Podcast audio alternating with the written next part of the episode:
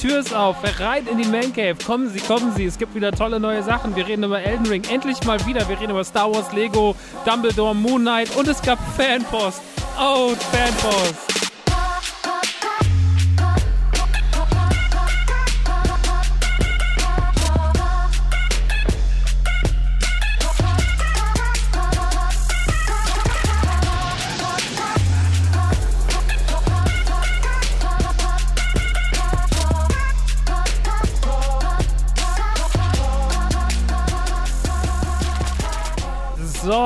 Damit herzlich willkommen und einen wunderschönen guten Abend in der Man Cave. Mein Name ist Max Nikolas Maria von Nachtsheim.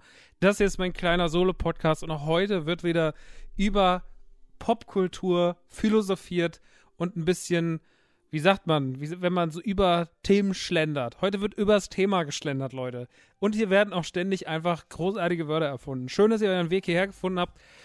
Heute wieder mit vollgepacktem Rucksack. Also heute sind wieder Sachen dabei, da schlackern euch die Ohren, meine Lieben. Ja, wir haben heute wieder, wir reden nochmal ganz kurz über Elden Ring. Wird auch das vermutlich letzte Mal sein, dass ausführlich über Elden Ring geredet wird. Wahrscheinlich in Zukunft wird man dann ab und zu nochmal ganz kurz sagen, Elden Ring! und dann wird man sich ganz kurz in sein, in sein Höschen machen und dann wird man sich, wird man weiter agieren. Aber heute soll nochmal so das finale Fazit nach 130 Stunden kommen. Ähm, ich bin immer noch nicht ganz durch. Aber ja, dazu noch ein paar Worte verloren. Dann äh, gibt es ja das neue Star Wars Lego-Spiel, äh, die Skywalker-Saga. Hat es endlich äh, nach langen Verzögerungen und Verschiebungen äh, auf diverse Konsolen geschafft: Switch, Xbox, PlayStation und natürlich auch PC. Darüber werden wir quatschen. Dann gibt es einen neuen Film von den fantastischen Tierwesen, äh, Dumbledores Geheimnisse. Über den werden wir kurz quatschen. Ähm, vielleicht rede ich kurz über Moon Knight. Ich denke schon. Und dann habe ich heute noch ein ganz besonderes Schmankerl für euch. Es gibt nämlich Fanpost in Anführungsstrichen. Die war nicht direkt an mich gerichtet, sondern die war für Radio Nukular. Und ähm, die kommt ganz zum Schluss, denn das ist wieder ein Sahnehäubchen. Ein Sahnehäubchen für Fans der schlechten, der schlechten Internetlaune.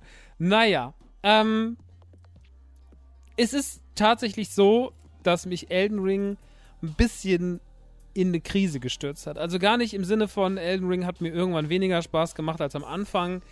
Ähm, ich, ich war nach wie vor, bin nach wie vor wahnsinnig fasziniert von diesem Spiel. Ich hatte jetzt am Wochenende wieder Momente, also es gab immer mal ganz kurze Momente, ich dachte so, oh, sind Elden Ring und ich jetzt so langsam durch nach 120 Stunden. Irgendwie ist es jetzt so langsam okay und dann findet man wieder irgendwas und ist so krass, hier ist ja schon wieder ein neues Gebiet. Hört das denn irgendwann mal auf? Und dann war mal wieder die ganze Nacht verzaubert und dann habe ich mein Bild nochmal umgebaut und naja. Ähm, führt aber auch dazu, dass ich immer wieder mich von Elden Ring so stark mitreißen lasse, dass die wenige Zeit, die ich für Videospiele habe, ähm, quasi nur dafür draufgehen und dass ich auch wenig Lust habe, was anderes zu zocken. Also ich rede heute ja ein bisschen über die Skywalker-Saga und das finde ich auch ein tolles Spiel, ohne Zweifel. Aber ich bin die ganze Zeit so, ja, aber vielleicht will ich erst noch Elden Ring beenden, bevor wir damit weitermachen. Und das führt natürlich immer wieder zu dem Problem, dass man immer wieder sich so ein bisschen, ja, dass man immer wieder auf andere Themen, äh, immer wieder von anderen Themen abweicht und dann halt Elden Ring spielt und das halt, keine Ahnung. Also es ist auf jeden Fall eine, wahnsinnig, wie mich dieses Spiel in die Sucht getrieben hat, weil ich das lange Jahre nicht hatte. Also wir kennen das vielleicht oder ihr kennt das vielleicht. Habt das die letzten Jahre auch schon öfter mal gehabt dass wenn man so viel gespielt hat und auch gerade die letzten Jahre, wo man immer so war, ja, da waren schon viele gute Spiele dabei, die ganz cool waren, aber irgendwie hat mich dann vieles auch nicht so richtig gepackt. Und ich kann das nicht sagen, dass mich nichts gepackt hat, aber ich habe schon gemerkt, dass mich äh, viele brauchen Dinge länger. Ne? So, also es gibt da mal sowas wie Last of Us 2, wo ich halt ultra krass hooked bin und dann halt wissen will, wie es weitergeht. Und mich dann halt vier Tage dahinter klemmen und dann ist die Kampagne durchgespielt. Und sowas hat man immer mal wieder bei kleineren und größeren Titeln, auch mal bei Indie-Games oder so. Ähm, aber ja, die großen Spiele die letzten Jahre, also alles, was gerade im Open-World-Sektor stattfindet, ist meistens eher so ein Listen abarbeiten. Das macht mir persönlich gar nichts aus, weil ich das mag. Ich bin ein großer Freund davon. Okay, jetzt sammeln wir noch die 50 da ein und dann machen wir noch die 70 davon und dann erledigen wir noch hier die 20 äh, gleichen Sidequests und so, ne? Also ich habe da auch so ein bisschen das beruhigt mich und fährt mich runter und ich habe damit überhaupt kein Problem, dass Spiele so sind. Also das, was Leute an Far Cry zum Beispiel kritisieren, das äh, stört mich jetzt nicht so. Oder Immortal Phoenix Rising war eins meiner liebsten Open-World-Spiele die letzten Jahre. Ich habe total viel Spaß damit gehabt. Äh, ich habe am Wochenende ein Video gesehen von, von David Hein, äh, Behind. Der ähm, hat ein Video darüber gemacht, wie Open-World-Spiele eigentlich meistens öde sind und warum Elden Ring die Sache besser macht. Äh, ich wollte es jetzt nicht anklicken weil, der, anklicken, weil der Titel so clickbaitig war. Und ich dachte mir so, oh Mann, der ist immer nur am Meckern, ne? Dieser David Hein, der muss immer nur meckern. Warum meckert der immer so viel?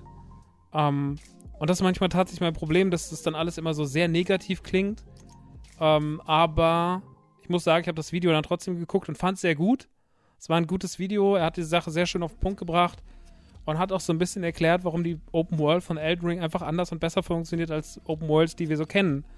Und ich konnte damit sehr, sehr relaten und fand das ein sehr gutes Video. Also kein Aber, sondern es war einfach sehr, sehr gut. Ähm, und wahrscheinlich sind alle seine Videos einfach so, dass man manchmal erstmal mit der negativen Meinung ins Haus fällt, aber dass eigentlich auch viel Positives dahinter steht. Naja, auf jeden Fall ähm, hat mich das auch nochmal dazu angeregt, darüber nachzudenken, warum mich diese Welt von Elden Ring so mitgerissen hat. Und ähm, tatsächlich war bei Elden Ring einfach schon sehr schnell klar, ich verstehe das alles. Und das ist alles klar strukturiert und bei Elden Ring ist es so, dass die Welt so auf der einen Seite groß, aber trotzdem auch übersichtlich und ganz klar strukturiert ist, dass wenn man mir jetzt sagen müsste, okay, pass mal auf, die Schnellreisefunktion ist ausgefallen und du musst jetzt mal von, von keine Ahnung, Limgrave zum Haus Vulkan reiten, dann wäre ich zwar so, oh Gott, so lange, aber ich wüsste ungefähr, wo ich hin muss und ich würde da ankommen. Und bei vielen Videospielen ist es nicht so. Aber Elden Ring hat es geschafft, in seiner doch so großen Welt und die ist wirklich groß, so viele schlaue Punkte zu setzen, dass man sagt, irre, wie die es geschafft haben, dass ich das alles irgendwie zuordnen kann. Und dass es mich auch immer wieder überrascht trotzdem. Also, dass ich immer wieder sage, krass, da ist ja eine Wand. Und wenn ich da jetzt lang reite, ah, okay, dann komme ich dazu und dann finde ich da wieder was Interessantes und ach, da ist noch eine Sidequest und da ist wieder irgendwie die Quest, die ich machen muss und hier ist noch der und da kann ich wieder was einlösen, was ich dann darin umwandeln kann und das kann ich mal dahin tragen. Und Elden Ring hat einfach so unfassbar viel davon. Elden Ring hat, klar hat es auch so kleine Momente, die sich wiederholen. Die Katakomben sind natürlich so ein bisschen so, ja, sich wiederholend im Aufbau. Aber beim Spiel dieser Größe, wo so viel passiert und wo man immer wieder in Gebiete kommt, wo man sagt, so krass, sowas habe ich überhaupt noch nicht gesehen. Also ganz kurzes Beispiel, in der, in dieser ewigen Stadt Norkol, Norkol, ich weiß nicht mehr, ich bin mit den Namen nicht immer so, aber auf jeden Fall in der ewigen Stadt, da gibt es unten einen optionalen Boss. Also es gibt eh, dort ist ein optionales Gebiet, dann gibt es natürlich auch nur optionale Bosse. Dann gibt es aber noch einen Boss, der ist ein bisschen weiter hinten im Eck versteckt, das sind so zwei Gargoyle-Brüder. Und dann bin ich da hingegangen und hab die habe die schon ein paar Mal versucht. Jetzt habe ich aber ein neues Bild und dann habe ich die auch gepackt. Und äh, dann war das rum und dann war da ein Sarg. Und dann bin ich in den Sarg gestiegen. Und auf einmal war ich in so einem Wurzelgebiet unter, unter, dem, unter dem Baum und ähm, bin dann da rumgelaufen. Da war dann alles voll mit Ameisen und Wespen und dann riesigen Wurzeln und Beeren und keine Ahnung. Es war wieder so ein crazy Gebiet. Und dann waren da auch noch zwei Bosse und dann habe ich die platt gemacht und dann war da noch ein Sarg und dann ging es noch weiter runter und dann war man auf einmal in so einem Fäule-Gebiet und da war alles irgendwie voll mit dieser vollen Flüssigkeit und man war so, okay, krass, wo bin ich jetzt? Dann ging es nochmal weiter runter und es war irgendwie crazy, weil man die ganze Zeit immer wieder in ganz neue Hemisphären gebeamt wurde und man war die ganze Zeit so, okay, krass, jetzt bin ich da und ach, da gibt es jetzt eine Parallele dazu und dies und das. Und das ist das unfassbar Faszinierende an diesem Spiel, dass und das ist so mutig, weil normalerweise, also wenn du ein Videospiel machst, dann willst du ja, dass auch alles gesehen wird. Aber hier gibt es so viel zu entdecken und wahrscheinlich, obwohl ich jetzt 130 Stunden habe und ich würde sagen, ich habe richtig viel gesehen. Also ich gibt jetzt nicht mehr so viel, wo ich jetzt sage, hm, ich glaube, ich habe ultra viel verpasst.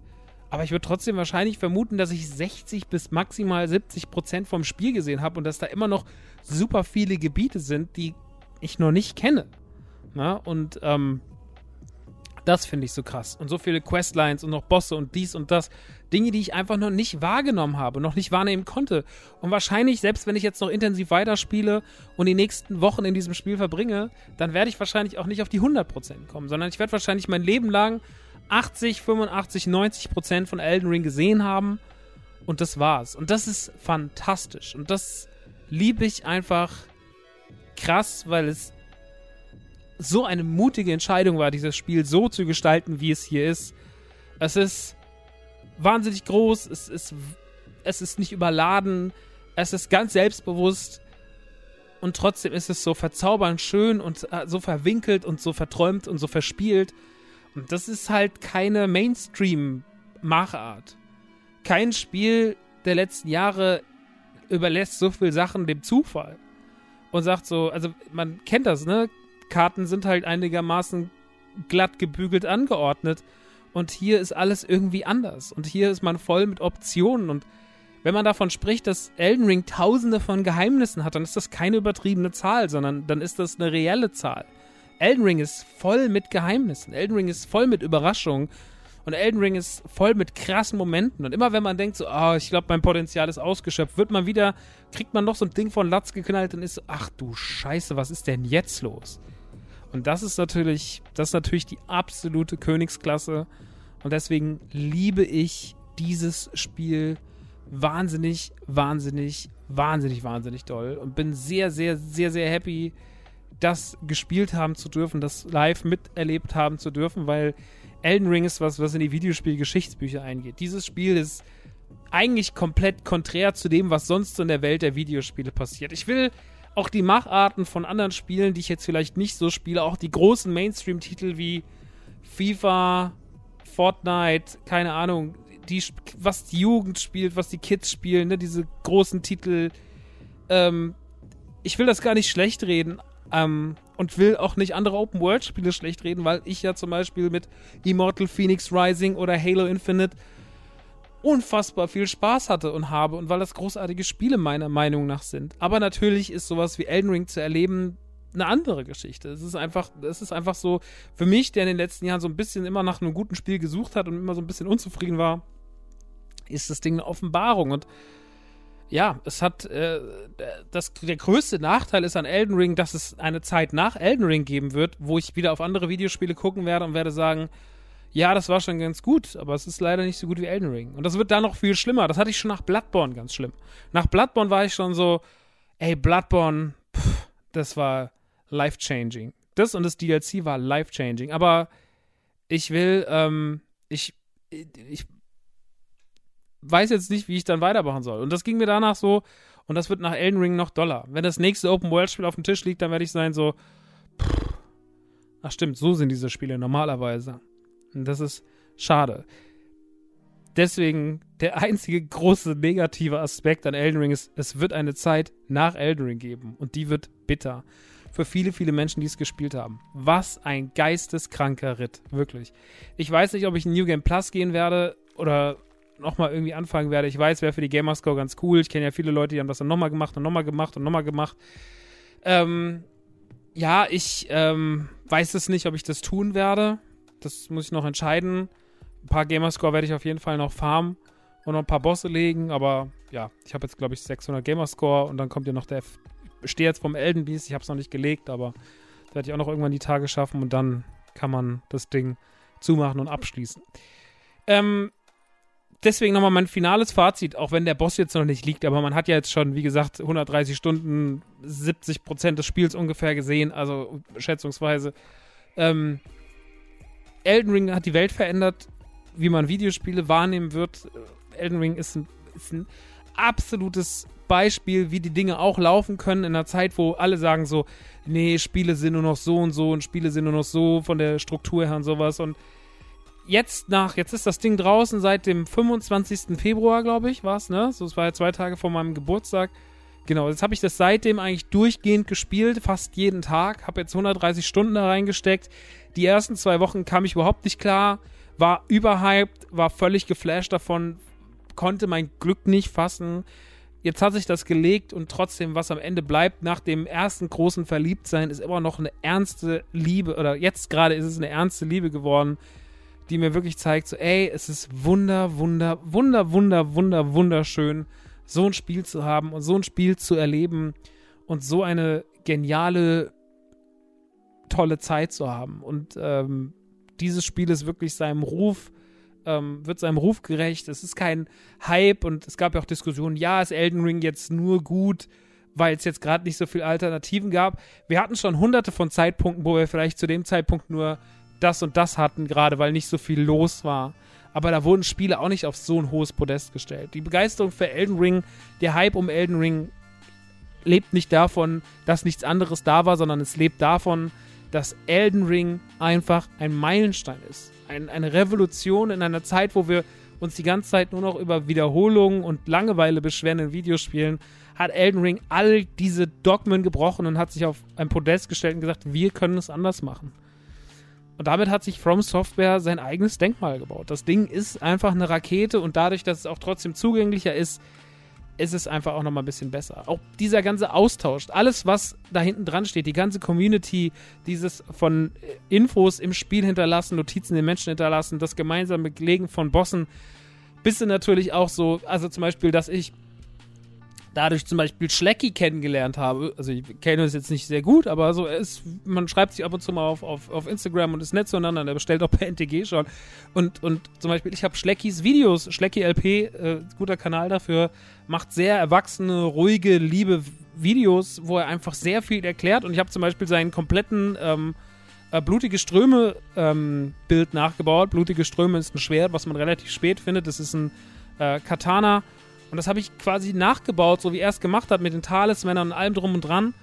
Und bin damit dann in den Krieg gezogen und, und das hat wirklich meine Spielweise nochmal verändert und verbessert. Und, und natürlich, dadurch kommt ja dann auch wieder dieses, okay, wie macht der es, wie macht das? Und man holt sich Inspiration, man tauscht sich aus, Leute sagen so, guck mal, wir haben da was entdeckt, was ist das denn und sonst irgendwas. Und das ist ja alles part of the game. Elden Ring ist ja nicht nur so dieses, okay, alle machen das Gleiche, sondern dadurch, dass die Spielewelt so riesengroß ist und es so viele Optionen gibt, haben die Leute ja Möglichkeiten, auch sich auszutauschen. Weil eine Mission in Far Cry 6, die ist halt für jede die gleiche Mission.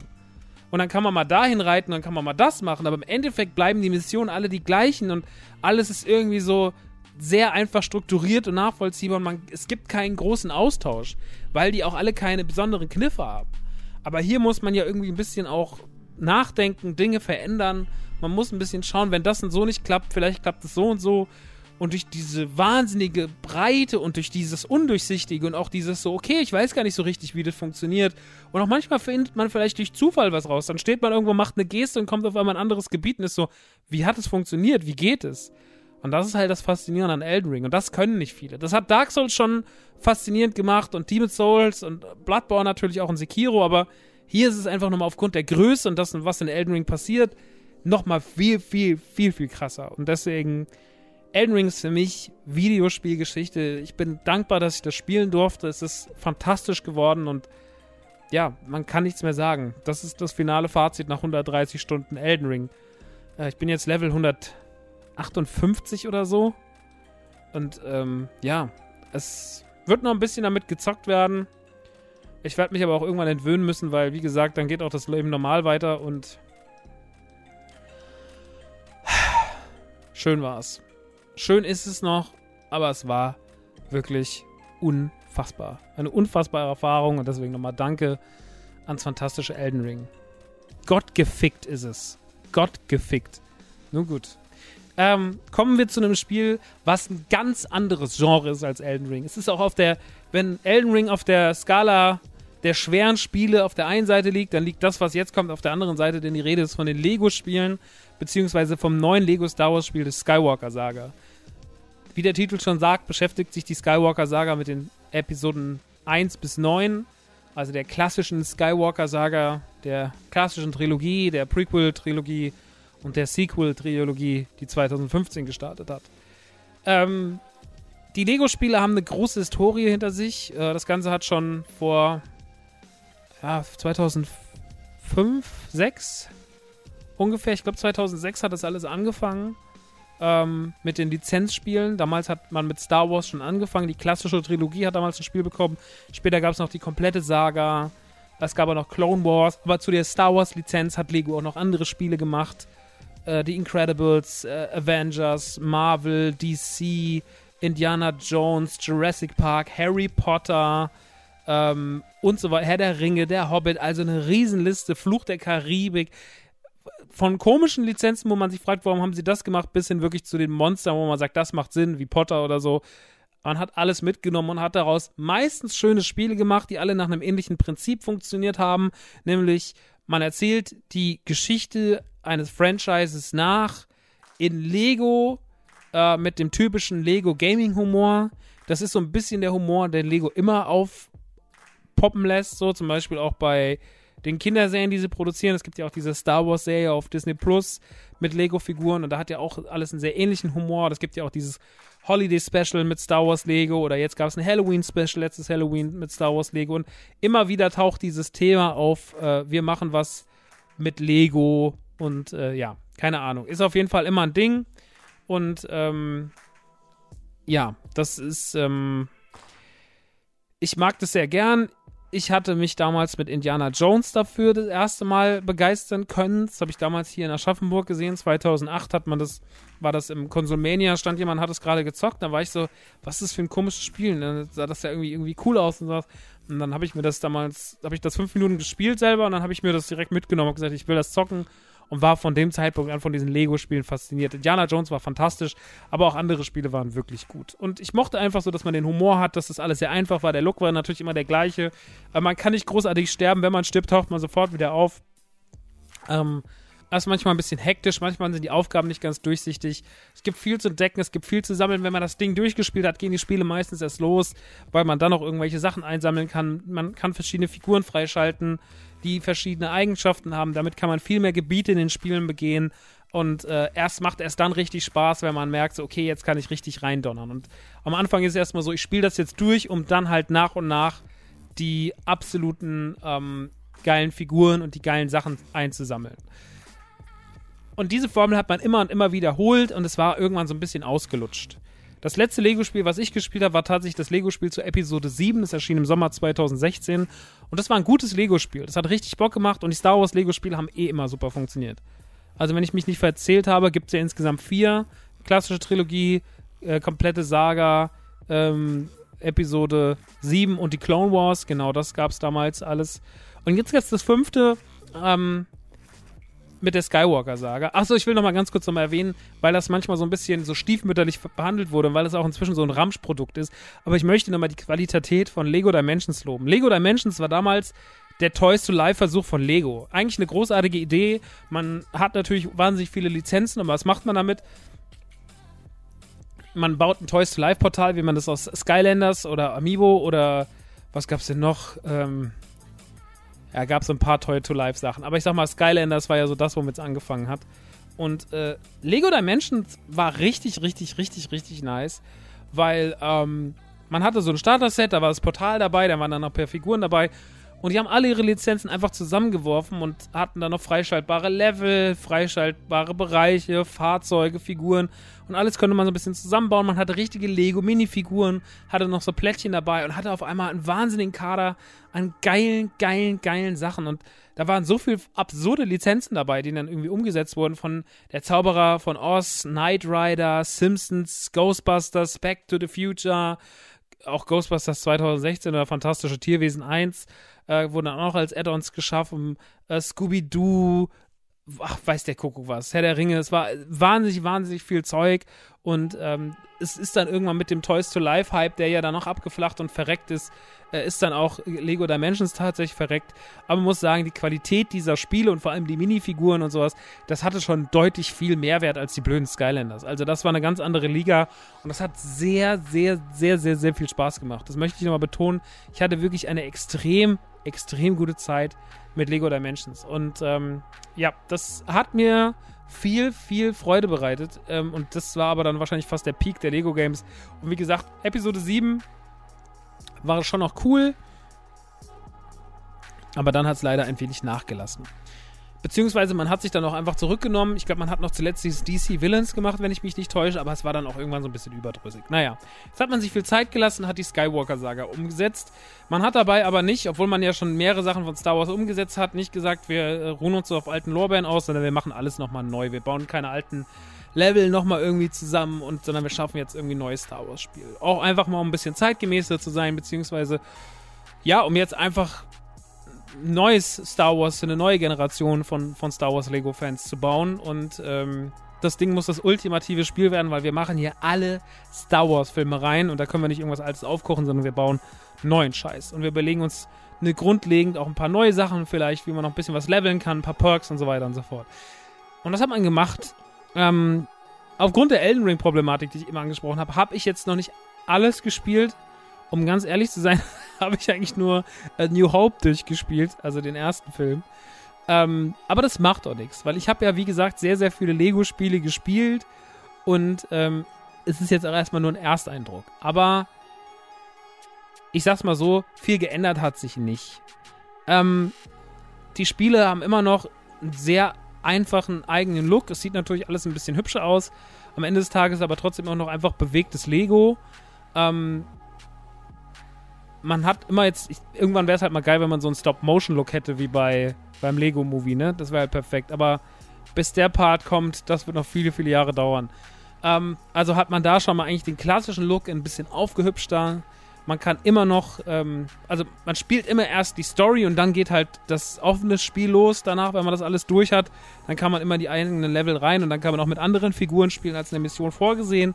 Ähm, und ja, und deswegen, hier ist es jetzt so, in A New Hope spielt man halt ganz klassisch die äh, A New Hope Storyline nach. Es startet, ähm, wo startet es denn nochmal?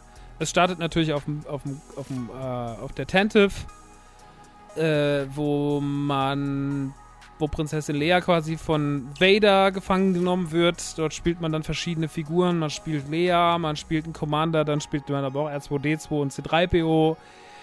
Dann ist man auf Tatooine, da spielt man dann Luke, da spielt man auch die Druiden, da spielt man Obi-Wan, dann kommt man nach Mos Eisley, dann spielt man auch Han Solo, dann muss man den Falken wegfliegen, dann fliegt man auf den Todesstern und man spielt halt das, was man so kennt aus dem ersten Star Wars-Film. Ne? Also die klassischen Star Wars-Missionen und äh, alles ist mit viel Humor unterlegt. Es ist alles ein bisschen albern, ist aber ein schöner Humor, ist ein sehr kindgerechter Humor, es ist sehr familienfreundlich. Aber damit meine ich auch, dass es nicht nur für die Kids cool ist, sondern auch ich als Erwachsener fühle mich wahnsinnig angesprochen von dem dummen Humor und habe damit die ganze Zeit irgendwie Spaß, weil es halt einfach alles ein bisschen dappisch ist. Die bewegen sich dappisch, die machen komische Gags und es passt einfach nicht so richtig zu Star Wars, aber trotzdem ist es auch irgendwie cool und passt dann trotzdem. Das schaffen sie ganz gut, also es wirkt jetzt nicht äh, unorganisch, sondern es macht irgendwie Fun, weil es auch der Look und das, die Lego-Welt zulässt. Und dann ist faszinierend trotzdem, dass sie es schaffen, aufgrund der Musik und Grund, aufgrund dessen, wie sie das alles so machen, dass man trotzdem Star Wars-Atmosphäre hat und dass sich in New Hope doch schon sehr anfühlt wie in New Hope, auch wenn alles sehr runtergebrochen und Lego und funny ist. Aber es ist trotzdem irgendwie ernst zu nehmen und ein Liebesbrief an Star Wars. Also es ist überhaupt nicht ins Lächerliche ziehend, sondern es ist total hübsch und lieb und macht halt das, was Lego Star Wars schon immer gemacht hat.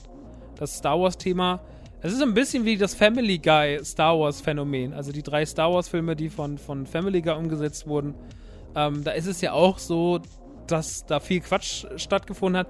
Aber irgendwie ist es auch immer so ein Liebesbrief an Star Wars. Also es ist jetzt nicht mal so, dass man das Gefühl hat, na, die wollen halt Star Wars mit aller Macht dissen, sondern es ist eher so, na, die machen halt einfach ihren Family Guy Quatsch und verneigen sich auf diese komische Art und Weise vor Krieg der Sterne. Und das ist ja mega geil. Und das passiert halt hier auch in einer harmloseren Form mit Lego. Und ich mag das zum Beispiel, dass dieses Spiel losgeht, da ist dieser Startbildschirm und dann sieht man diese ganzen Figuren und da sitzt dann irgendwie Lea neben Jar Jar, neben Ray, neben Kylo, äh, neben Watto, neben äh, Finn und Poe und ne, die sind alle irgendwie gemischt. Dann kommt noch Lando und äh, im Hintergrund steht noch Grievous und, und Maul, weiß ich nicht. Und man sieht diese ganzen epischen Star Wars Figuren da stehen. Das sind alles so, allein das sind schon so 40 Figuren oder so.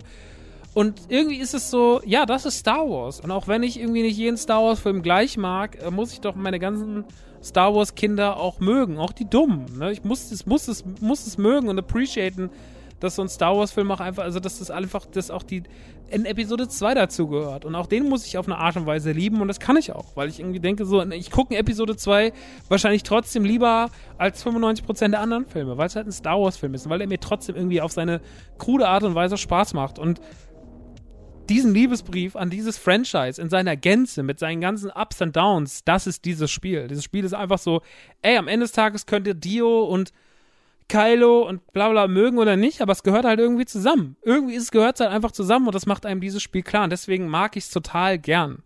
Uh, und es fühlt sich total schön und richtig an. Es hat schöne Star Wars Feels. Zum Gameplay kann man sagen, es hat sich nicht so viel verändert. Es gibt immer noch einen Ko- Koop. Ihr könnt dann, wie gesagt, später im freien Spiel Figuren wechseln. Figuren haben verschiedene Eigenschaften, die verschiedene Sachen möglich machen. Es gibt natürlich Jedi mit Jedi-Eigenschaften. Es gibt äh, Trooper, die können dann gewisse Granaten werfen. Es gibt äh, kleinere Wesen, die können irgendwo durchkriechen, wo größere nicht reinkommen und so weiter und so fort. Und das war ja schon immer so. Und das hat man hier halt auch. Man hat eine unfassbare Palette an Figuren. Keine Ahnung, wie viele hunderte von Figuren man einsammeln kann. Die fallen alle in verschiedene Kategorien. Insgesamt gibt es, glaube ich, zehn Kategorien oder sowas. Und ähm, wenn ihr diese Kategorien habt, ähm, könnt ihr diese auch nochmal jeweils leveln. Also ihr könnt zum Beispiel äh, Punkte da reinstecken und dann könnt ihr zum Beispiel machen, dass die Figur schneller agiert, dass sie schneller läuft, dass sie noch mehr Schüsse abfeuern kann. Keine Ahnung. Also einfach noch die Eigenschaften der unterschiedlichen Kategorien verbessern. Also ihr habt dieses Mal die Möglichkeit, hattet ihr vorher noch nicht, das ist neu. Ähm, ansonsten gibt es extrem viel zu sammeln und wie gesagt, das geht halt eigentlich erst, wenn ihr dann wirklich genug Figuren habt und dann auch irgendwie vielleicht noch zusätzliche Steine eingesammelt habt, dass ihr dann noch mehr Punkte einsammeln könnt, also mehr äh, Steine einsammeln könnt, dann multiplizieren die sich hoch mal vier, mal acht und sowas. Das war ja früher immer so. Und dann ist man natürlich deutlich schneller mit dem Level-Ziel. Man muss in jedem Level so und so viele Steine einsammeln, optional. Ähm, dann ist das natürlich alles ein bisschen schneller fertig und man kann da dann sehr viele Geheimnisse lüften. Und das macht wirklich eine Menge, Menge Spaß. Und ich glaube, früher waren es so, ey, vielleicht so 400 goldene Steine, die man einsammeln konnte. Und das Spiel hat, glaube ich, so 1500 oder so. Also wahnsinnig viel. Dieses Spiel hat einen wahnsinnigen Umfang. Also ich glaube, wenn man sich darauf einlässt, und das werde ich tun, weil ich einfach die Lego-Spiele mag und jetzt auch lange keins mehr da ist und jetzt auch man auch wieder Bock hat, ein Lego-Spiel zu spielen, dann, dann ist das perfekt so, weil man hat Star Wars, man hat Star Wars in seiner Gänze, das ganze Spektrum von Episode 1 bis 9 und nach und nach schalten sich die Kapitel frei. Man hat das freie Spiel, man hat Flugmissionen, ja, man kann den Millennium Falcon in Lego fliegen, X-Wings äh, fliegen, ähm, jeweils in den jeweiligen Epochen allen möglichen Kram machen. Und das ist einfach schön. Das ist einfach eine wunderschöne, wunderschöne Verneigung vor Star Wars. Das macht wahnsinnig viel Spaß. Man kann es mit der Family zocken. Es hat einen Koop-Modus. Es ist einfach fantastisch und schön. Und deswegen ist es von mir tatsächlich eine riesengroße Empfehlung. Äh, Star Wars, die Skywalker-Saga, jetzt für alle Konsolen plus PC. Wirklich, wirklich empfehlenswert. Schaut mal rein. Ich liebe das doll. Nun gut. Ähm, bevor wir jetzt gleich weitermachen mit äh, den Reviews zu Dumbledores Geheimnisse und Moonlight und dann auch noch die Fanpost vortragen, müssen wir natürlich kurz in die Werbung gehen, denn auch ich liebe Geld und ich möchte Geld verdienen und deswegen kommt jetzt hier der Part, an dem ich Geld verdiene. Hier kommt die Werbung.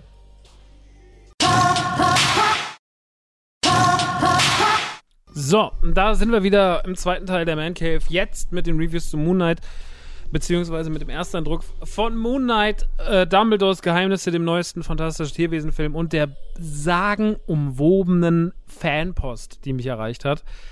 Die ist wieder einfach schön. Ich spreche schon mal eine Triggerwarnung aus, weil ihr werdet einfach wahnsinnig wütend werden. Aber, naja, ähm, kommen wir erstmal ganz kurz zu Moon Knight. Und ich finde, bei Moon Knight kann man zu dieser Zeit noch gar nicht so viel sagen, weil ähm, es ist ein bisschen so, es gibt ja erst zwei Folgen.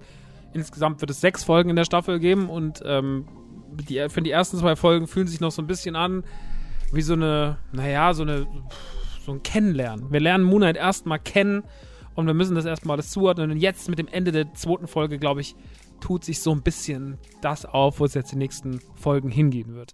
Ähm, ich möchte trotzdem ganz kurz äh, drauf, drauf eingehen, ähm, was wir hier alles so sehen, weil es einfach auch dann spannend, spann, spannend, es ist spannend. Sp Meine Mutter sagt im Übrigen immer sehr lustig Spongebob. Die sagt immer Spongebob. Die kann das, die Spongebob. Max kam wieder neue Sachen von Spongebob. Okay, Mama. Na dann viel Erfolg mit Spongebob. Also, kommen wir zu Moon Knight. Ähm, die ersten äh, Folgen, die ersten zwei Folgen. Was haben wir da? Wir haben erstmal einen relativ guten Cast. Vor allem auf der Seite des Guten steht jemand, den ich sehr mag, nämlich Oscar Isaac. Der spielt Mark Spector, beziehungsweise Stephen Grant, beziehungsweise Moon Knight und Mr. Knight. Das sind die zwei Figuren, die dann jeweils daraus hervorgehen. Auf der Gegenseite spielt als Arthur Harrow spielt Ethan Hawke, ähm, der einen sehr eigensinnigen Bösewicht äh, gibt. Äh, die Geschichten ersten zwei, die Geschichte der ersten zwei Folgen ist, dass wir eigentlich ähm, Mark Spector bzw. Stephen Grant kennenlernen. Oscar Isaac mimt hier eine Figur, die eine dysfunktionale Störung hat, ist, heißt das so? Ähm, also er hat, äh, wie gesagt, zwei Persönlichkeiten in sich und ähm, die Persönlichkeit, die tagsüber so draußen ist, die arbeitet, äh, also heißt Stephen Grant, der arbeitet in einem Giftshop von einem, also einem Geschenkeladen im Merch-Store von einem Museum und ist so ein bisschen Trottel. Der wird immer von allen so belächelt, wird von seiner Chefin nicht richtig gut behandelt. Oscar Isaac steht die Rolle als Trottel, obwohl er so ein wahnsinnig adäquater, schöner Mann ist, wahnsinnig gut. Er kann einen guten Trottel spielen, der gute Oscar. Und ähm, ja, ist so ein bisschen so zerstreut, erzählt immer draußen so einem dubiosen Typen, der auf so einer Bank sitzt den ganzen Tag und so eine so ein Schausteller ist, erzählt da immer irgendwelche Sachen und ist alles so ein bisschen weird und man weiß aber, dass er irgendwie immer ins Bett gekettet wird nachts, weil er irgendwas stimmt nicht mit ihm. Und ähm, passiert dann so, dass er immer wieder aufwacht und an Szenarien ist, an die er sich nicht erinnern kann und die Einschläge werden irgendwie größer. Auf einmal ist er dann in Deutschland in so einem Kaff und äh, da ist dann irgendwie Ethan Hawke beziehungsweise Arthur Harrow mit so einer Sekte und hält da so einen Vortrag und man jagt ihn dann auch schon direkt, also Stephen Grant, auf ihn wird schon geschossen, dann guckt er sich kurz diese Sekte an, als er mal unerkannt bleibt, dann sieht er, wie dieser Arthur Grant einer Frau das Leben nimmt, äh, weil er sieht in ihrer Zukunft, dass sie noch was Schlimmes machen wird und das will er verhindern, also seine Kraft ist irgendwie, dass er sieht, was Menschen Schlechtes machen, um sich dann ähm, und sie dann quasi sagt, sie haben dann keinen Platz in seiner Welt und an der Welt, die sie erschaffen wollen und dann Menschen sozusagen das Leben ausnimmt, hat er auch gleichzeitig irgendwie so eine Kommune, die so ein bisschen hippie-mäßig funktioniert, richtet zu Ghettos her und es ist alles ein bisschen undurchsichtig, was seine Rolle ist. Man weiß aber auf jeden Fall, er wird irgendwie der Antagonist sein. Ähm, Stephen Grant rafft die ganze Situation überhaupt nicht. Vor allem, als er dann von den Schergen dieses Arthur Harrow angegriffen wird, hat er immer wieder weitere Blackouts und eliminiert immer mehr Leute. Immer wieder wacht er auf, auf einmal sind überall Leichen um ihn herum oder Leute zusammengeschlagen. Er weiß gar nicht, was passiert ist. Und er checkt, dass irgendwas nicht stimmt. Das Ganze spitzt sich in der ersten Folge dann auch zu. Es endet im Museum. Arthur Harrow jagt ihn. Es geht auch um Skarabäus, der sehr wichtig ist, weil er anscheinend Emmett beschwört. Emmett ist so eine, oder Amit ist ein, ein großer, eine große Gottheit äh, aus Ägypten, ähm, die wohl anscheinend eine wahnsinnige Macht hat, wo Arthur Harrow dran will. Ähm, Steven wird die ganze Zeit immer mehr von diesem, von seinem Gott, äh, also quasi er findet dann raus, dass sein zweites Ego, Mark Spector, seine zweite Persönlichkeit anscheinend von einem Gott beherrscht wird, der ihm auch diese Kraft als Moon Knight gibt. Er nutzt ihn aber eigentlich quasi nur als Avatar. Naja, und von dem Zeitpunkt an, ähm, am Ende der ersten Folge, gewährt er dann quasi zum ersten Mal aus eigenen Stücken Mark Spector in einer bedrohlichen Situation, wo ihn so ein Monster attackiert, das aussieht wie frisch aus Limgrave gekommen, äh, reißt er dann äh, die Macht an sich. Mark Spector verwandelt sich in Moonlight und schlägt das Ding zu Brei. Und damit endet die erste Folge. Sieht alles irgendwie ziemlich heftig und düster aus. Und naja, die erste Folge macht auf jeden Fall Spaß. Ist ein bisschen härter als viele Sachen, die wir im MCU, MCU kennen. Es hat immer noch nicht die Härte die man vielleicht erwartet hätte beim ersten Trailer. So ein bisschen dieses, ja, Daredevil Netflix äh, Marvel-Universum eske, was ja sehr brutal war, was auch FSK 18 war. Das kann man hier natürlich nicht machen, aber es hat schon eine gewisse Düsternis. In der zweiten Folge kommen sich dann Mark und Steven immer näher, es kommen immer mehr Geheimnisse über Mark Spector raus und ähm, Mark kann sich in Moonlight verwandeln, aber es führt in der Situation dazu, dass Steven ähm, nicht an Mark abgibt, aber sich dann auch verwandelt. Er wird dann zu Mr. Knight. Also so eine Toxido-Variante, die irgendwie aussieht wie ein, ein, ein, der Sohn von Vision und Daredevil, äh, von, von Deadpool und Vision, sieht er irgendwie aus, mit einem Anzug und äh, der hat dann auch Superkräfte, hat aber noch diesen wirren Geist von Steven innen drin. Naja, und auf jeden Fall ähm, führt es dann dazu, dass die beiden wohin müssen, weil sie was erledigen müssen. Damit endet die erste Folge. Und ich glaube jetzt, äh, die zweite Folge, und damit, glaube ich, tut sich das alles auch so auf. Und ich mag den Vibe. Ich finde immer noch, und das ist ein ähnliches Problem bei Falcon und Winter Soldier, ich finde, dass die Serie so ein bisschen leer manchmal wirkt. Also gerade wenn es irgendwie um so Crowds geht, immer wenn so Leute crowded werden, dann wirkt das immer wie nicht so viel und irgendwie immer so ein bisschen. Also es ist immer so, als hätte man so neben den Sets gefilmt. Also es hat immer so ein bisschen so, mir fehlt manchmal so die Größe, die ich aus Marvel-Filmen kenne. Ähm, natürlich ist das hier eine Serie, die Budgets sind anders ähm, budgetiert als jetzt bei einem Endgame, sehr klar. Aber manchmal würde ich mir irgendwie mehr, mehr Film als mehr Fernsehen wünschen. Also manchmal fühlt sich das, und das war bei Falcon Winter Soldier auch so. Bei Loki war es nicht so und bei WandaVision auch nicht, aber irgendwie fühlt sich Falcon Winter Soldier auch manchmal so klein und komisch an und das habe ich hier auch. Und ich denke mir dann so, okay, ihr habt Oscar Isaac und Ethan Hawke und eigentlich große Helden, da muss man noch irgendwie ein bisschen mehr mal gucken. Ich bin gespannt, wohin die Reise noch geht. Ich glaube, das wird jetzt richtig abgehen. Ähm, ob mir Monat so am Ende so hundertprozentig das gegeben hat, was ich mir davon erhofft habe, kann ich wirklich erst zum Schluss sagen. Bis dato finde ich es gut. Also es ist auf jeden Fall kein Reinfall. Es ist auf jeden Fall, dafür ist es zu gut und zu konsequent und auch zu ja, es ist einfach dann trotzdem zu gut besetzt und ne, macht dann einfach auch am Ende des Tages, um es ganz runter, einfach runterzubrechen, zu viel Spaß. Ähm, ich glaube aber, dass meine Erwartungen, und ich, man scheitert ja oft auch einfach an seinen Erwartungen, ich glaube, meine Erwartungen haben es vielleicht noch ein bisschen düsterer und ein bisschen größer angesiedelt. Und ich muss mich jetzt gerade damit akklimatisieren, dass es nicht so ist. Ähm, ob die Serie dann das Problem ist oder ich, wahrscheinlich bin ich da mehr das Problem. Naja. Äh, macht auf jeden Fall Spaß, kann ich sehr empfehlen. Bringt wieder eine neue Farbe ins MCU und das finde ich immer das Wichtigste an den Serien und Filmen. Das MCU ist einfach, es ist einfach wunderschön zu sehen, ähm, was alles so möglich ist, was es alles so für ein Spektrum gibt, im Spektrum der von MCU gibt. Und Moonlight ist da wieder eine weitere Farbe, die mir gut gefällt und ähm, Oscar Isaac zuzugucken ist immer schön. Den mag ich sehr seit, seit Poe Dameron in Star Wars, aber auch natürlich seit Dune und Ex Machina und wo er noch sonst mitgespielt hat. Schätze den sehr. Toller Schauspieler. Bin sehr froh, dass der seinen Weg auch ins MCU gefunden hat. Ja, so viel zu Moon Knight. Und dann würde ich sagen, kommen wir noch zur anderen Review für heute. Kommen wir zu Dumbledores Geheimnisse. Also ich muss mir noch mal ganz kurz, bevor ich hier Dumble, Dumbledore The Secrets of Dumbledore. So, ähm, Dumbledores Geheimnis ist der dritte Film der Tierwesenfilme. 2016 hat es angefangen, 2018 kam dann der zweite Teil. Der erste Teil, damals noch faszinierend und schön, hat so sehr dieses Süß in Harry Potter eingefangen, was man an Harry Potter mag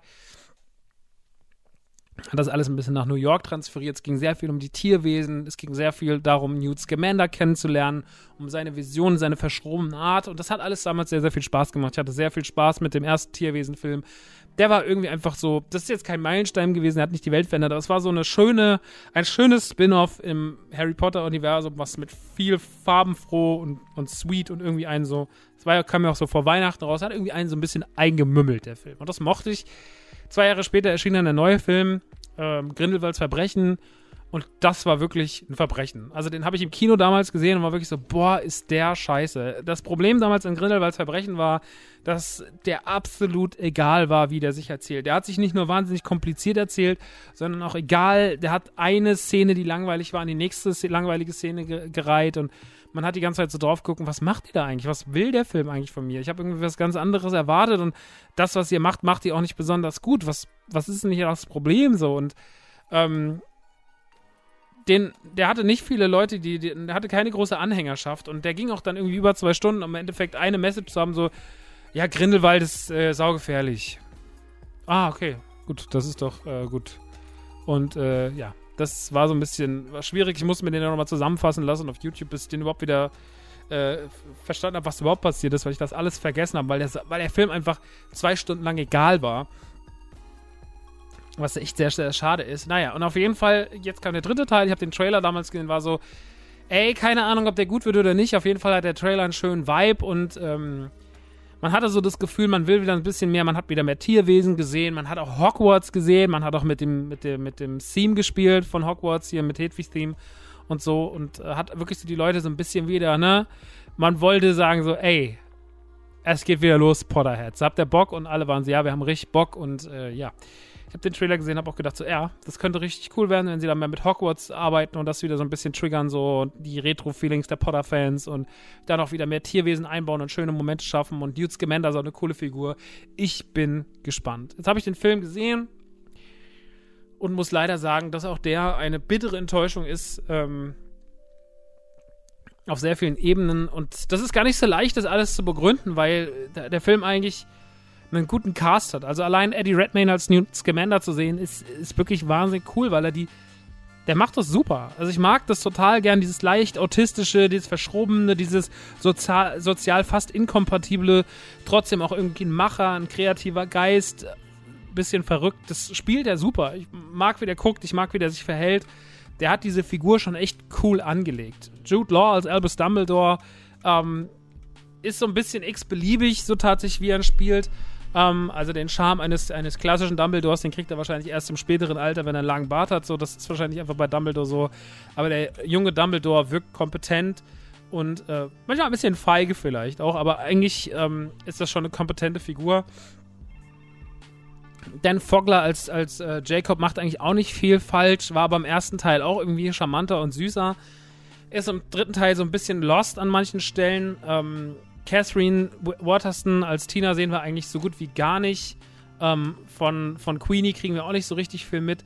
Ezra Miller spielt Credence, einen der Figuren, wo man nicht so richtig weiß, wie man ihn zuzuordnen hat. Ist er gut, ist er böse? Wie wird er sich irgendwie positionieren? Das ist ja so ein bisschen hin und her seit den ersten zwei Teilen. In dem Film wird die Positionierung deutlich klarer. Ähm, und dann natürlich, und das ist tatsächlich eigentlich das Beste, was im Film passiert ist, Mats Mikkelsen ersetzt Johnny Depp. Johnny Depp war leider ein grauenvoller Grindelwald, fand ich. Es hat überhaupt keinen Spaß gemacht, dem zuzugucken. Irgendwie war der wirklich furchtbar in der Rolle. Und äh, Mats Mikkelsen übernimmt das jetzt und macht das deutlich besser und spielt diese Rolle auch deutlich bedrohlicher, äh, wenn man ihn denn lässt, wenn das Drehbuch es zulässt, weil meistens lässt das Drehbuch es nicht zu. Ähm, und deswegen, ja, hat man eigentlich einen ganz guten Cast, der aber nicht so richtig hundertprozentig genutzt wird.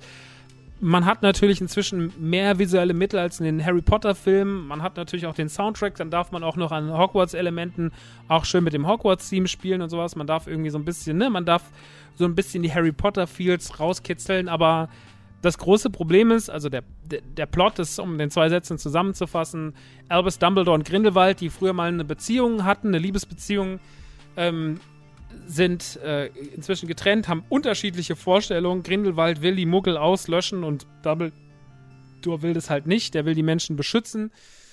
Und ähm, eigentlich will Dumbledore ihn aufhalten, kann aber nicht, weil die beiden haben Blutspur geleistet. Das heißt, die beiden haben ein, ein, ein Zaubersiegel und können sich nicht angreifen, weil sie das damals halt in ihrer Liebesbeziehung gemacht haben, in ihrer endlosen Naivität. Naja, und jetzt ähm, kann quasi Dumbledore ihn nicht aufhalten und andersrum. Grindelwald wird im Film plötzlich freigesprochen von all seinen Taten. Das heißt, er hat keinen Muggeln schaden wollen und kann sich damit zur Wahl aufstellen lassen, denn das, der oberste, das Oberhaupt des Zaubererrates soll neu gewählt werden. Und er manipuliert das alles so, dass er gewählt wird. Und Dumbledore schickt quasi Scamander und die Gang los, um das alles zu verhindern. Und dabei setzt man auf eine verwirrende Taktik, weil Grindelwald ja so Bruchteile der Zukunft sehen kann und man muss das irgendwie versuchen, weitestgehend irgendwie so zu strukturieren, dass er es nicht versteht. Naja. Dazwischen hat man noch Credence, der irgendwie durch die Gegend irrt und gar nicht mehr so richtig weiß, was er machen soll, der auch immer mehr Fehler macht. Grindelwald ist immer wütend auf ihn. Er hat ja auch die Info bekommen am Ende vom zweiten Teil, dass er irgendwie vom Blut her zur Dumbledore-Linie gehört und jetzt weiß er gar nicht mehr, was er denken soll. Naja, und so reiht sich in diesem Film Szene an Szene an Szene an Szene an Szene an Szene an Szene, die alle einfach so passieren. Also, wir kennen das ja, nehmen wir mal eine Liebesgeschichte, zwei Menschen lernen sich kennen, dann gibt es der eine Moment, der uns sagen soll, okay, das war tragisch, das macht man über Musik, über Inszenierung, über Tränen und so, ne? Man, man packt die Leute da. Es ist einfach, aber es ist auch, also es ist einfach, diese Emotion zu erzeugen, wenn man die richtigen Stilmittel hat. Und dann gibt es den Weg, der, wo man immer wieder schmerzhaft zuguckt und denkt, warum schaffen die es nicht, warum kommen die nicht wieder zusammen, warum ist es so? Und der Zuschauer, die Zuschauerin kriegt ständig suggeriert, so, okay, so und so läuft es. Und am Ende, wenn dann der große Knall passiert und diese zwei Figuren finden wieder zueinander, auch dann spüren wir als Zuschauerin, dass das gerade das ist, okay, hier ist der Moment, der uns irgendwie äh, suggerieren soll, krass, ähm, jetzt sind die wieder zusammen und dann berührt uns das und dann vergießen wir vielleicht auch ein Tränchen und so macht man normalerweise Serien und Filme und diese einfachen Mechanismen, wie man zum Beispiel äh, suggeriert bekommt, okay, die haben eine Liebesbeziehung, okay, die haben Stress, okay, das ist so und so.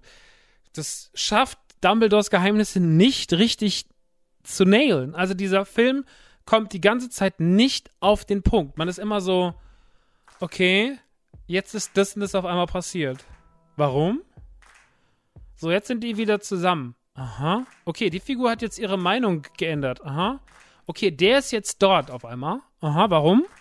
Ah, okay. Ähm, wieso ist der jetzt da? Ah, okay, die sind jetzt in Hogwarts. Warum sind die jetzt genau in Hogwarts? Achso, damit wir nochmal ganz kurz das Hogwarts-Theme abspielen können und die Leute im Trailer künstlich triggern können, damit die Leute denken, sie können ins Kino gehen. Alle Hogwarts-Szenen Alle Hogwarts-Szenen, die wir im Trailer sehen, sind die, die aus dem Film sind. Mehr gibt's nicht. Es macht doch gar keinen Sinn, dass die da sind. Alles, was man in Hogwarts macht, hätte man noch woanders machen können. Und dann ist Hogwarts auch einfach total leer. Da sind fast keine Kinder. Es hat überhaupt nicht diesen, wir sind in einer vollen Schule-Vibe, sondern es ist alles irgendwie so Hogwarts in so einer komischen, in so einer Billig-Variante. So ein bisschen die Wish-Variante von Hogwarts. Obwohl alles da ist, aber irgendwie fühlt sich das alles so nicht cool an. Alte Mechanismen, die ganz logisch sind, wie man sie bedient, werden hier nicht bedient. Und das habe ich die ganze Zeit in dem Film. Ich werde die ganze Zeit noch von der einen Situation in die nächste geworfen. Es sind Figuren da, so wie, wie Yusuf, wo man sich fragt, so, okay, warum hat er sich jetzt so verhalten? Was bringt das alles? Bringt eigentlich alles gar nichts. Okay, die sind jetzt alle bei diesem Dinner und jetzt hat der das, das gemacht und warum? Und alles wird irgendwie so unemotional und scheißegal erzählt. Und das nervt an dem Film, weil man wirklich die ganze Zeit noch von einem Kackmoment in den nächsten geworfen wird. Und man sich die ganze Zeit denkt so, aber ihr habt doch eigentlich das Potenzial. Ihr habt doch die Schauspieler. Ihr habt doch die, ihr habt doch die Locations, ihr habt doch die Ideen. Warum scheitert das denn alles so? Warum erzählt ihr das denn so schlecht? Was ist das Scheißproblem? Warum ist das so schlecht erzählt? Naja, und das ist ein riesengroßes Problem an diesem Film. Der Film schafft es nicht, emotionale Bindung aufzubauen. Der ist bestimmt in ein paar Punkten ganz gut gemacht und der ist bestimmt auch besser als sein Vorgänger, aber das ist kein Kunstwerk. Dumbledores Geheimnisse ist kein emotionalisierender Film. Und das ist ja wirklich bei sowas fast fahrlässig, weil man Harry Potter muss wirklich nicht viel tun, damit es emotionalisiert. So, aber irgendwie einmal kurz die Kamera über Hogwarts zu schwenken und nochmal ganz kurz ding, ding, ding, ding, ding, ding, ding, ding, ding, ding, ding, ding, ding. So, das, das, ja, da sitzt man kurz im Kino und kriegt Gänsehaut, aber danach fühlt man sich auch verarscht, weil man denkt so, es hat überhaupt nichts gebracht, dass ihr hier seid. So, wenn sie in Star Wars den Millennium Falcon zeigen in Episode 7, dann hat er ja einen Sinn. Dann ist es krass, dass er da ist, weil er auch noch die nächsten zwei Filme genutzt wird. Aber Hogwarts hatte hier keinen Sinn. Es ist einfach nur so, hier ist Dumbledore. Ah, okay. Das ist schade. Der Film hat unfassbar viel verschenktes Potenzial. Von vorne bis hin hat Dumbledores Geheimnisse verschenktes Potenzial, scheißegale Plots, nervige Figuren. Credence nervt wie die Drecksau. Warum Queenie und jo äh, Joseph, äh, Jacob auf einmal wieder irgendwie miteinander anbandeln, keiner weiß es es funktioniert einfach alles nur so halb und so schöne Figuren wie Newt Scamander oder auch Grindelwald werden einfach verschenkt. Und deswegen ist Dumbledores Geheimnisse einfach kein schöner Film. Es ist kein schöner Film. Mir ist es in letzter Zeit schon öfter aufgefallen, dass es Filme das haben, dass sie nicht mehr so schön emotional erzählen können wie früher. Aber der Film hat das Problem ganz besonders massiv. Ganz, ganz besonders massiv. Der macht einfach keinen Spaß und kann die einfachsten Mechanismen nicht bedienen. Und deswegen mag ich den leider gar nicht sehr, sehr schade, weil ich echt empfänglich dafür bin. Ich hatte nach dem zweiten echt die Hoffnung, dass sie es jetzt irgendwie besser machen und war so, ey, das wird jetzt alles cool laufen und so. Aber naja. Nun gut, so ist es halt.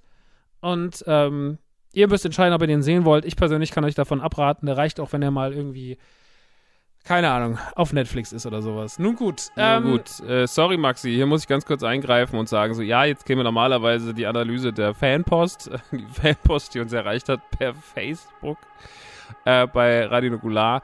Leider ist es ein wahnsinnig langer Teil geworden und eigentlich finde ich, bei so, gerade bei sowas muss man knackiger auf den Punkt kommen und vielleicht auch nicht so viel ausschweifen und manchmal nicht so ganz auf so viele Punkte eingehen. Ähm, sonst wirkt es irgendwann wie Rechtfertigung. Ne? Und ich will eigentlich eher die Sache so ein bisschen. Eigentlich erklärt sich der Brief von alleine, warum der Quatsch ist. Ähm, aber damit es dann hundertprozentig nicht gefallen hat gestern Abend, habe ich mich dafür entschieden, so, ach, weißt du was? Ähm, ich mache jetzt den Kanye West Move, wenn der so seine Alben nachträglich verändert. Ich verändere jetzt den Podcast und ich nehme das erstmal raus. Vielleicht habt ihr das noch gehört, dann habt ihr Glück gehabt. Ja, dann lohnt es sich natürlich wieder, die Mancave besonders früh zu hören. Äh, dann habt ihr langen, habt ihr langen äh, Rant darüber gehört, wie quatschig diese Mail war. Äh, aber ansonsten an dieser Stelle habe ich jetzt erstmal rausgenommen, weil ich mich, wie gesagt, nicht hundertprozentig damit so wohl gefühlt habe, wo ich mir, ach komm, ey, das kannst du auch kürzer, das kannst du auch knackiger. Und das machen wir mal raus. Ähm, weil man will ja auch am Ende des Tages äh, das Ding dann richtig machen. Und wenn man dann sagt, so, ich, ne, ey, vielleicht waren so ein paar Passagen ein bisschen zu lang und Argumente dann auch so ein bisschen zu dolle und irgendwie ein Punkt zu viel rausgesucht. Und das, das ist ja bei sowas auch da ein bisschen egal. Deswegen lasst uns doch gar nicht hiermit aus dem Podcast mit irgendwie einem negativen Brief rausgehen. Lasst uns doch einfach mit einem negativen Film rausgehen mit Dumbledores Geheimnisse. Ähm, nee, Quatsch, alles cool. Ähm, wenn ihr meint, ihr müsst ihn gucken, guckt ihn ruhig. Es, es, äh, es ist, wie es ist. Ähm, gut, an dieser Stelle sage ich dann leider auch schon Tschüss. Äh, aber war ja auch lang genug, ne? War ja wieder über eine Stunde und äh, da, fast, eine, fast eine Stunde. Keine Stunde. Ich könnte jetzt noch tanzen, aber ich muss zum Sport, Leute. Deswegen, ich wünsche euch einen sehr, sehr schönen Tag. Wir hören uns äh, dann bald in Ausgabe 69 der Man Cave. 69! Ähm, das wird auch einfach funny und witzig. Gut, dann Küsschen und bis ganz bald, ne? Ciao, ciao.